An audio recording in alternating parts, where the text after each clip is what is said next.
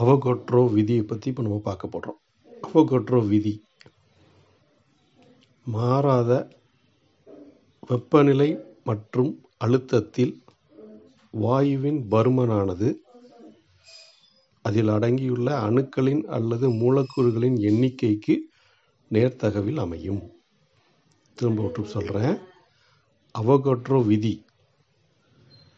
மாறாத அழுத்தம் மற்றும் வெப்பநிலையில் வாயுவின் பருமனானது அந்த வாயுவில் உள்ள அணுக்கள் மற்றும் மூலக்கூறுகளின் எண்ணிக்கைக்கு நேர்த்தகவில் அமையும்.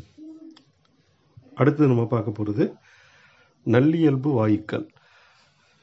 நல்லியல்பு வாயுக்கள் அப்படின்னா என்ன அப்படின்னா அணுக்களுக்கு இடையே மூலக்கூறுகளுக்கு இடையே இடைவினை எதுவும் நடைபெறாமல் இருந்தால் அது நல்லியல்பு வாயு.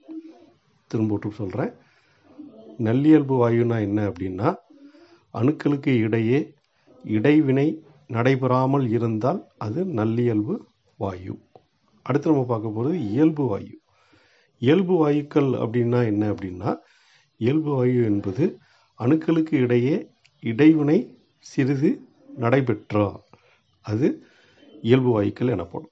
திரும்ப விட்டு சொல்கிறேன் இயல்பு வாயுக்கள்னால் என்னென்னா அணுக்கள் மூலக்கூறுகளுக்கு இடையே சிறிது அளவு கவர்ச்சி விசை இருக்கும்.